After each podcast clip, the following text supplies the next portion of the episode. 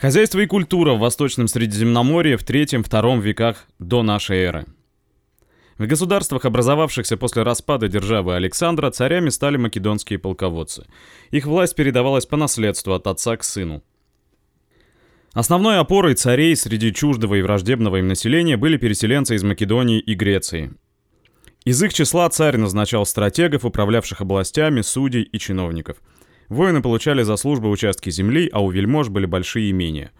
Местные крестьяне были обязаны платить царю тяжелые налоги продуктами своего труда, хлебом, льном и обрабатывать земли царя, вельмож и воинов.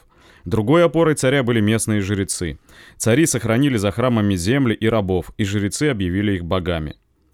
Македонские и греческие воины захватили на востоке плодородные земли и эксплуатировали крестьян и рабов.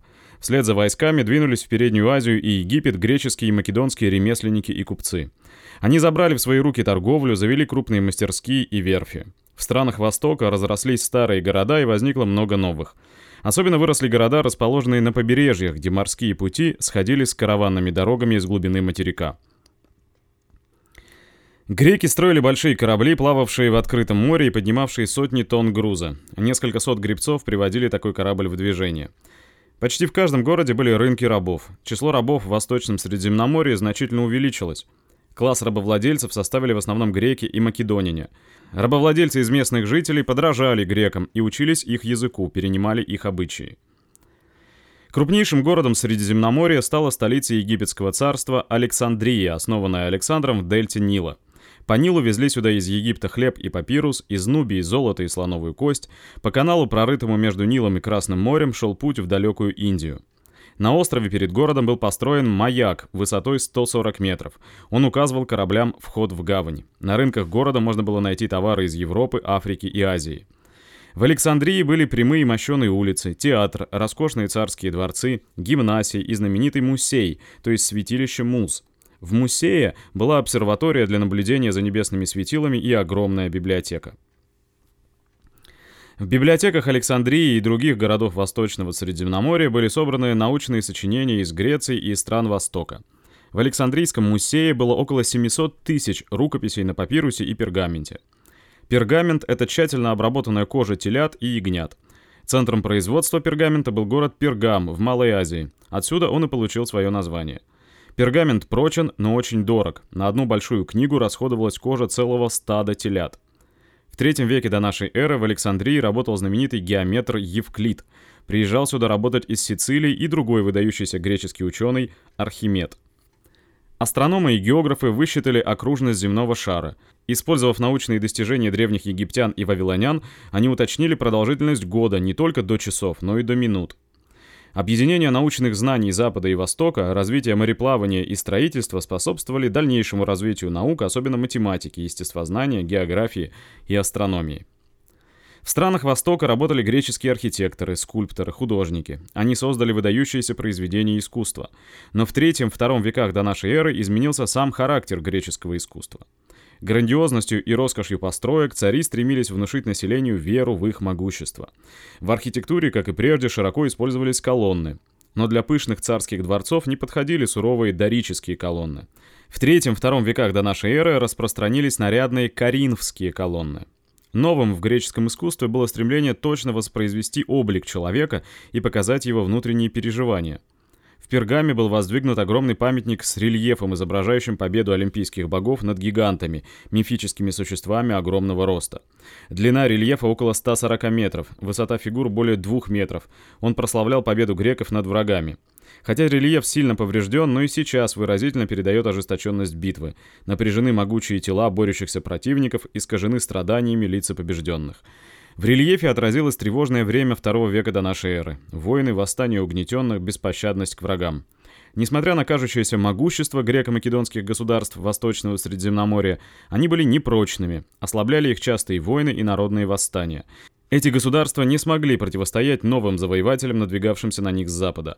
Древний Рим, к западу от Балканского полуострова расположен Апеннинский полуостров. Вдоль всего полуострова проходит горный хребет Апеннинские горы. Они от Логии поросли лесом. Между горами и морем расстилаются равнинные побережья.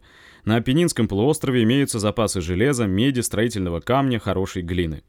Высокие горы Альпы защищают полуостров от северных ветров. Климат на нем теплый, дождей в древности выпадало больше, чем в Греции, почвы побережья и горных долин плодородны. На склонах гор расстилались луга с густой травой. Когда греческие колонисты, привыкшие к скудным пастбищам своей родины, высадились на Апеннинском полуострове, они были удивлены его богатой растительностью и обилием здесь скота. Южную часть полуострова назвали страной телят – Италией. Позднее это название распространилось на весь полуостров. На западном и южном побережьях полуострова встречаются бухты, удобные для судов. На омывающих его морях мало мелких островов. К южной оконечности полуострова почти примыкает большой остров Сицилия. Климат в Сицилии теплее, а растительность богаче, чем на Апеннинском полуострове. В средней части Апеннинского полуострова протекает река Тибр. Взяв начало в горах, Тибр течет к морю по холмистой равнине. В древности равнина была болотистая, холмы покрыты лиственным лесом. На равнине жило племя латинов. На холмах левого берега реки, в 25 километрах от устья Тибра, возник небольшой город Рим. По преданию, он был основан в середине 8 века до нашей эры. Потомки древнейших жителей Рима назывались патрициями. Они составляли общину, владевшую пахотной землей и пастбищами. Каждая семья патрициев получала участок земли на общинном поле и посла свой скот на общинном пастбище. В древние времена патриции сами работали в поле и дома. Вместе с хозяевами работали и немногочисленные рабы. Они считались членами семьи, по-латински «фамилии», и нередко ели за общим столом со своими господами. Легенда об основании Рима. По легенде, царь одного из латинских городков приказал бросить в Тибр новорожденных сыновей своей племянницы, Ромула и Рема. Он боялся, что когда дети вырастут, они лишат его престола. На Тибре был разлив, и брошенная в воду корзина с мальчиками зацепилась за ветку дерева. Дети спаслись. Волчица накормила их своим молоком, а затем их нашел и воспитал пастух. Братья выросли сильными и смелыми воинами. Подняв восстание против царя, они убили его. Ромул и Рэм решили основать город, но поссорились из-за того, где его строить и кто в нем будет править.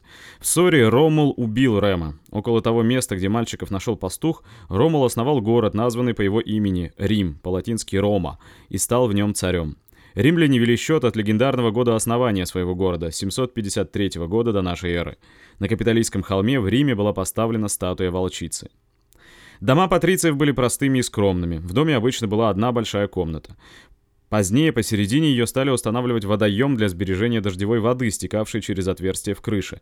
Это отверстие служило и для освещения дома. Старейшины патрициев составляли совет старцев, по-латински «сенат». Управляли Римом царь и сенат. Члены сената назывались сенаторами.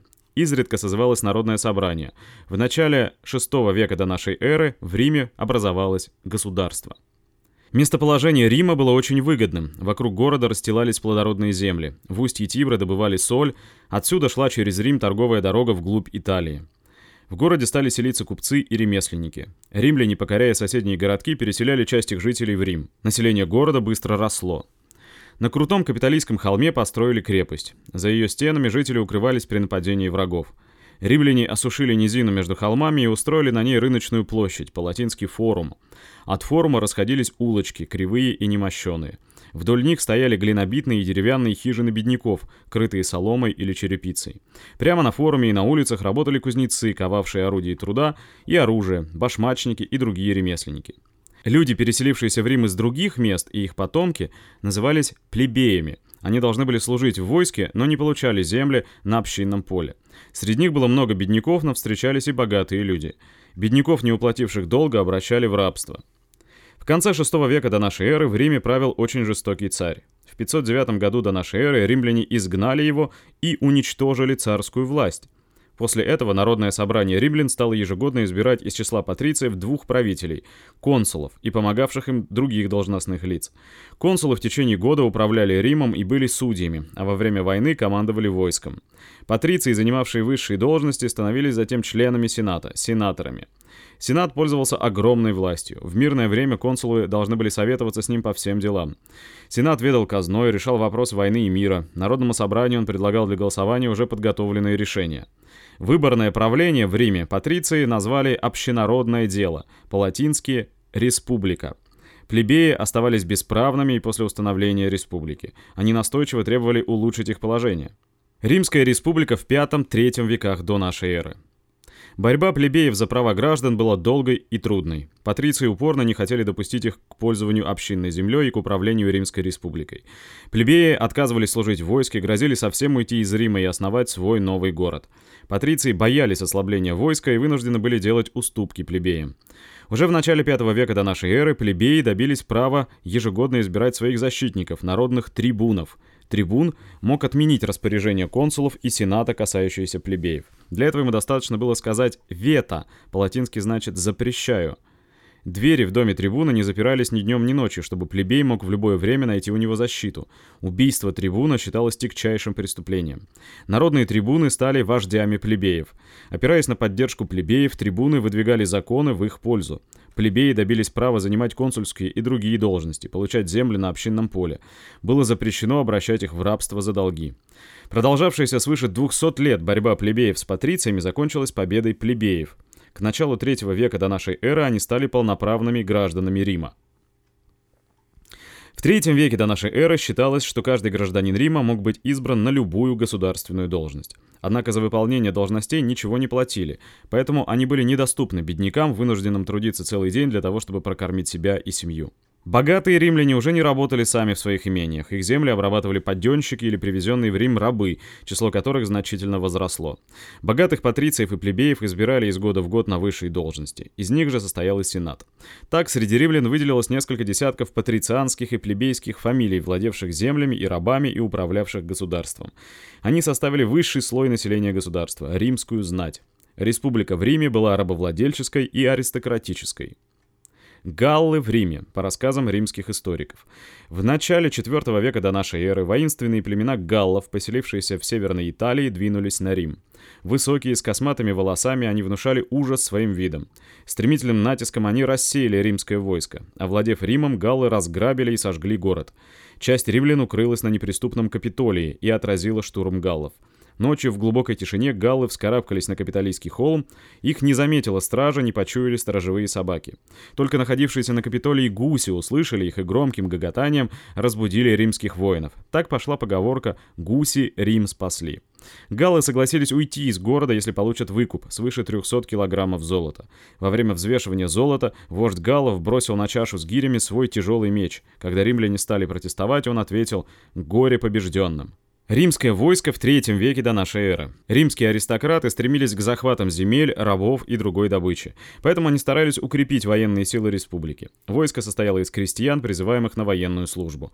Четыре с половиной тысячи воинов составляли легион. Бой начинали легко вооруженные воины. Чтобы расстроить ряды противника, они обстреливали его из луков, бросали камни и дротики, короткие копья для метания.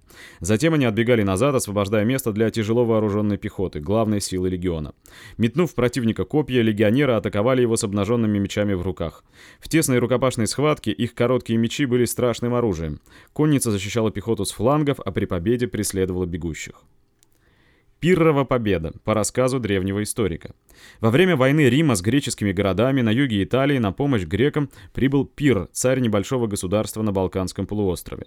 У него было 22 тысячи пехотинцев, 3 тысячи всадников и 20 слонов. В битве слоны врывались в ряды римлян. Воины, сидевшие на слонах, осыпали врага стрелами и дротиками. Войско Пирра одержало несколько побед, но понесло такие потери, что Пир воскликнул «Еще одна такая победа, и я останусь без войска». Выражение «Пиррова победа» означает победу, равносильную поражению. Римляне, объявив новый набор воинов, не только восстановили, но и увеличили численность войска. В решающей битве римляне, бросая слонам под ноги доски с гвоздями, пугая шестами и стрелами с горящей паклей, обратили огромных животных в бегство. Бежавшие слоны смяли ряды своих же воинов. Войско Пирра было разбито. Римский легион делился на небольшие отряды, способные сражаться не только на поле, но и в лесу и в горах. В римском войске была суровая дисциплина, за потерю оружия и за сон на посту казнили. Завоевание Римом всей Италии. В Италии жило не менее 12 народностей. Войны Рима с ними продолжались более 200 лет. Римские легионеры превосходили противников в вооружении, выучке и дисциплине.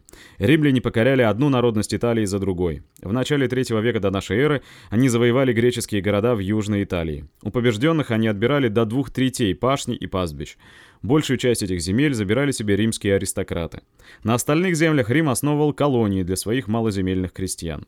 Получили широкое распространение латинский язык и латинский алфавит, выработанный на основе греческого. Сенат старался ссорить покоренные народности друг с другом, чтобы не допустить их объединения против Рима.